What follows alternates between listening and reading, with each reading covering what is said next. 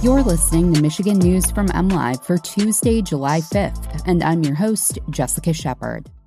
Cedar Point announces plans to disband its police department, a teenager dies in a shooting in Grand Rapids, and a mechanical failure caused a fatal accident at the Battle Creek Air Show, the driver's father says.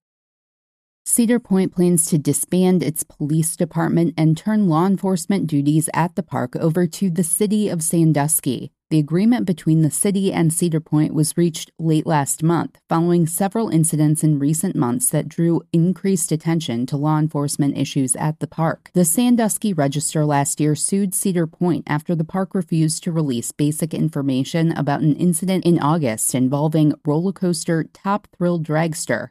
According to the lawsuit, the park's police department should be required to follow Ohio's public records law, releasing accident and other reports as required of all public law enforcement agencies. Cedar Point, in its legal response, argued that its police department operated more like a private security detail, even though its officers receive state training and certification. This new agreement between the city and Cedar Point clarifies the roles Sandusky Police Chief Jared Oliver said the city already provides an officer inside the park on most days under the new agreement, which is set to go into effect in 2023. Sandusky will increase its police presence inside the park while Cedar Point officers concentrate on security duties. A teenager is dead after a shooting in Grand Rapids on the 4th of July, police said. Officers from the Grand Rapids Police Department were called to the 500 block of Leonard Street Northeast around 3:40 p.m. Monday. Police found one person, a teenager, who died from injuries resulting from the shooting. Multiple shots were fired, police said. The victim's identity has not been released, and there was no information immediately available about suspects.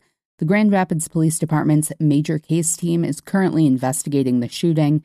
Anyone with information about the shooting is asked to contact GRPD detectives at 616 456 3380. A fatal accident Saturday afternoon during the Battle Creek Field of Flight Air Show and Balloon Festival was caused by a mechanical failure, according to the father of the man who died. Neil Darnell attributed the fiery crash of a Shockwave jet truck that killed the driver, his son Chris Darnell, to a mechanical failure, he said in a Facebook post that evening. Neil Darnell said Chris Darnell was his youngest son and had only recently turned 40.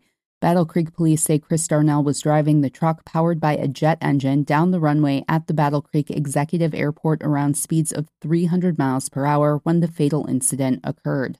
Video of the performance shows Chris Darnell's truck outpacing one of the airplanes overhead and about to overtake another when his truck catches fire and appears to roll. Funeral arrangements will be announced sometime this week, Neil Darnell said. You can always find the latest Michigan news by visiting mlive.com and make sure to check us out on Facebook, Twitter, and Instagram. We'll be back here tomorrow with more Michigan news from MLive. Thanks for listening and have a great day.